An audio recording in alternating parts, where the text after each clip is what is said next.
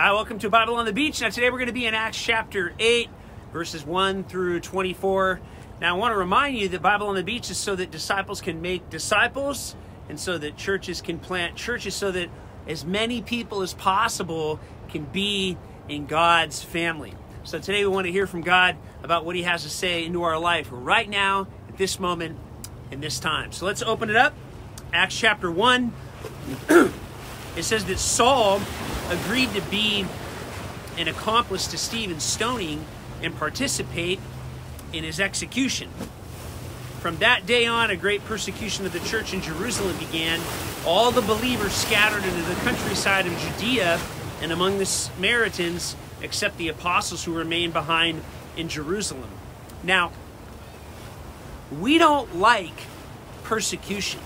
We like it when everyone agrees with what we say they agree with what we think, they agree with how we act, they agree with what we believe. We like that because, in one word, it's comfortable. However, you can look back historically and you can see that God always uses persecution to spread the disciples, to spread the church. Now, we don't pray for persecution because we're not masochistic, uh, but persecution has always proven to be the very thing that God uses to multiply the kingdom. It was this way in the beginning of the church, it's this way now. The more comfortable you get, the more easy life gets, the less we change, the less we scatter, the less we multiply. The hotter the heat in the kitchen, the better God's people cook for Him. The more flavorful we are. This was true in the first church, it's true of the now church. God is trying to show us a pattern very early on that when the heat is on, get ready for God to use you. So I want you to think about your life right now. Is the heat on in your life? Are things hard? Are they difficult? You're in good company, my friend, because God is wanting to use you right where you're at to do His will and be His hands and feet. Now look at verse 2. God fearing men gave Stephen a proper burial and mourned greatly over his death. Now, um, some deaths, seem like in life, they just come and go, and others we mourn. And we mourn them because we're close relationally and we feel connected to the people that pass away. Stephen was this person. Now, they could uh, quote a cliche and say that, you know, God had this was all part of God's plan and that God was going to work everything out uh, for the good to those who love Him, who've been called according to His purpose. Those things are true, but cliches don't bring comfort to people that are mourning. Uh, I've heard people say that time heals. Well, there are some scars and there are some wounds and there is some grief that you carry with you your entire life if you lean into that grief, God makes you more authentic. God makes you, uh, gives you more empathy. God gives you more compassion. He'll make you a more real person. If you gloss over the grief, you run away from it, and you cover it up with a meaningless Christian cliche, you, you will be less for it. If you have mourned uh, the death of someone close to you, it's for good reason. God wants to use that grief for you to connect uh, in a deeper, more meaningful way with Him and in a deeper, more meaningful way with the people that are around you that have experienced the, that same amount of grief in their life. Now, look at verse 3. It says, Then Paul mercilessly persecuted the church of God, going from house to house into the homes of believers to arrest both men and women and drag them off to prison. Now, you're going to see here that persecution hit the church. Where was the church gathering? It was gathering in homes. In fact, you there is zero doubt if you study church history, that the church spreads better in backyards, parks, beaches, coffee shops than it does in institutionalized Christianity. The more Christianity gets mainstream acceptance, the more it gets institutionalized, the more buildings there are, the more people get comfortable, the cooler that it is to follow Jesus, the less effective uh, the disciples are, the less effective the church becomes. The church does best with the fight club ethos, with the fight club ethic with an underground spirit, attitude, and vibe to it.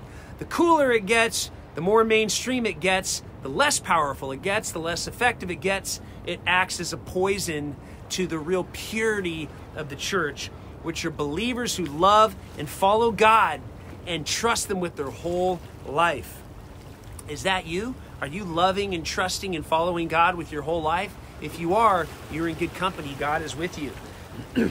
now, God used all of this persecution to help spread the church uh, into Samaria. Now, you'll remember Jesus said in, in Acts, uh, You're going to be my witnesses in Jerusalem, Judea, and now Samaria. All of this, and then to the utter ends of the earth, just like in our life. Jerusalem is where we start out. Judea is a little bit farther. Samaria is a one or two cultures away. The utter ends of the earth, you're totally in over your head. All you have is your, your Bible, the Holy Spirit, and God's promises as you go forth to try to be His witnesses. So it says, although the believers were scattered by persecution, they preached the wonderful news of the Word of God wherever they went. You see, preaching wherever you go is what causes the gospel to spread. Now, Philip traveled to a Samaritan city and he preached to them the wonderful news of the Anointed One. The crowds were eager to receive Philip's message and were persuaded by the many miracles and wonders that he performed. Now, a lot of times we think that people don't want to hear the gospel, they don't want to hear about Jesus. Actually, the opposite is true. When you present Jesus, when you show him for who he really is, people line up to follow him because God wants people to be in his family more than we do. It says the crowds were eager to receive the message. Uh, many demon possessed people were set free. You know, many people today struggle with addiction, oppression, possession, and Jesus wants to bring freedom to all of those people. Don't quit believing that God is going to do miracles to set people free. And delivered as evil spirits came out of them with loud screams and shrieks, and many who were lame and paralyzed were also healed. This resulted in an uncontainable joy filling the city. So, what you'll see is that God sends persecution, then God miraculously moves, and then people are filled with joy as a testimony to the work of God in their heart and in their life. Now, we pick it up in verse 9. We're going to meet a guy named Simon uh, the says, Now there was a man who lived there who was steeped in sorcery. Many people are steeped in sorcery today. We live in a world today where people say, Oh, all spirits are spiritual, all spirits are from God. Wrong. Not all spirits are spiritual. Well, they're spiritual, but some of them come from hell. They're called devils and demons. And this is a this man was steeped in sorcery, meaning he relied upon devilish influences and inspiration to, to live.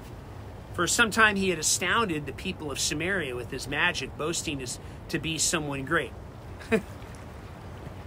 I love how the writer of Acts puts sorcery in the same sentence with people who boast and are trying to be something great. Think about that. Sorcery and pretending to be someone great. God thinks both are disgusting. God wants us to be humble. God wants us to be kind. God wants us to be loving. If you're out there trying to be someone, uh, nah, God doesn't think that cool. It might be good for your business.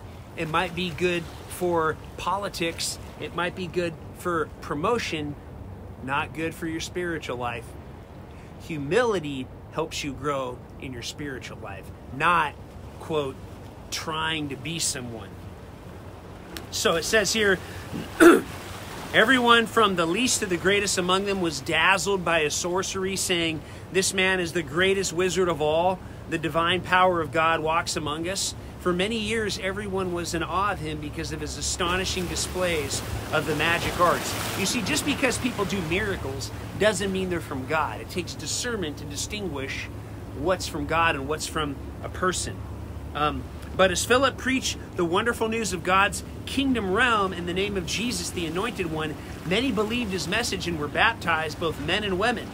Verse 13, even Simon believed and was baptized. Wherever Philip went, Simon was right by his side, astounded by all the miracle signs and enormous displays of power that he had witnessed. You see, when God is working in your life, he'll give you the power to back it up.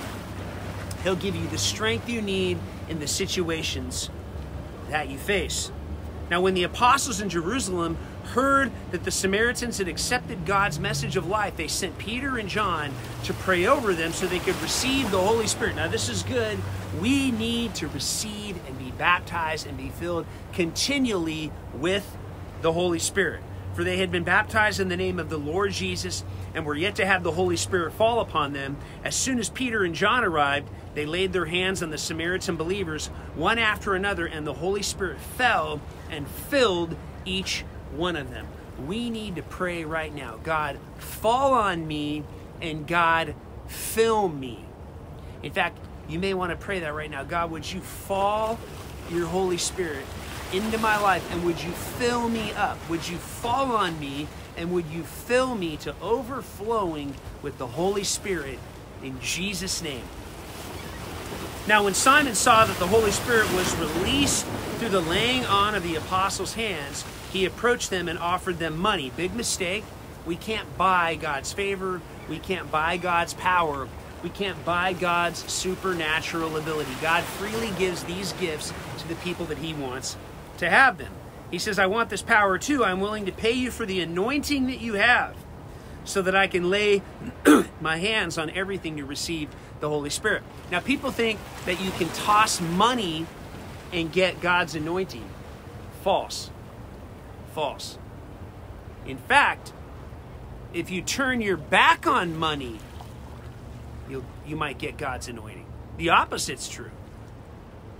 You should relinquish all pursuit of worldly wealth for the kingdom. In fact, Jesus had told them, when you go somewhere, don't take anything with you. Take your tunic, you know, go with two people, don't worry about where you're going to stay. And then God miraculously moved and caused the church to spread. You see, the more comfortable we get, the less effective we get. So Peter rebuked him and said, Your money will go on with you to destruction. How could you even think that you could purchase God's supernatural gift with money? This is a word for us today. Just because you have money doesn't mean you have God's favor. Just because you have God's, uh, just because you have worldly wealth doesn't mean you have the peace of God and the power of God flowing into your life. In fact, if you're free from the love of money, you'll have the peace and the power of God working in and through your life. Peter rebuked him and said, Your money will go with you to destruction. How could you even think that you could purchase God's supernatural gift with money? You will never have this gift or take part in this ministry. It's a good reminder to all of us there literally are some things that money can't buy. Have people chosen money instead of God's peace? Absolutely. Have people chosen money and wealth instead of God's power working in their life? No question. My question to you is what do you want? Worldly wealth or God's peace and His power? I recommend you, my friend, choose His peace and His power every single time. There are no U-Hauls behind a hearse. You don't get to take any of your worldly wealth with you into heaven. It all stays here. It stays behind. And make sure that it's not an idol in your life. He says, repent this moment for allowing such wickedness to fill you? Aren't you thankful that God always gives us a chance to repent and to quit doing things that are driving us away from Him, start doing the things that are driving us to Him? You might say that right now. You might say, God, help me to repent, help me to turn around and away from all of the things that are keeping me from you and start doing the things that are leading me to you. So he says, For I discern that jealous envy has poisoned you and binds you as a captive to sin. You see, jealousy and envy are not the fruits that God uses to grow you in your faith.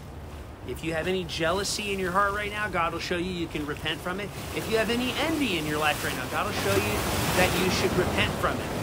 Jealousy and envy are not to be in the heart of those who follow Jesus because it says here, it has poisoned you and binds you as a captive to sin. So jealousy and envy actually poison your relationship with God and they poison your relationship with other people. Now, lastly, in verse 24, Simon begged Peter, Please pray to God for me, plead with him, so that nothing you have just said over me may come to pass. Man, what a great way place to stop today. Let's realign our lives with God. Let's say, God, fill me with your Holy Spirit. Help me to turn away from all jealousy, from all envy. I invite you into my life. I invite you into my heart. Help me to be filled with you. Help me to live for you. Help me to love you and help me to follow you today, this day, in Jesus' name. We give him praise. Hey, thank you so much for tuning in uh, for today's Bible on the Beach. Um, if this helps you grow, please recommend it to somebody else. Want to spread this grassroots style word of mouth. And until next time, God bless you, and I hope you have an awesome day.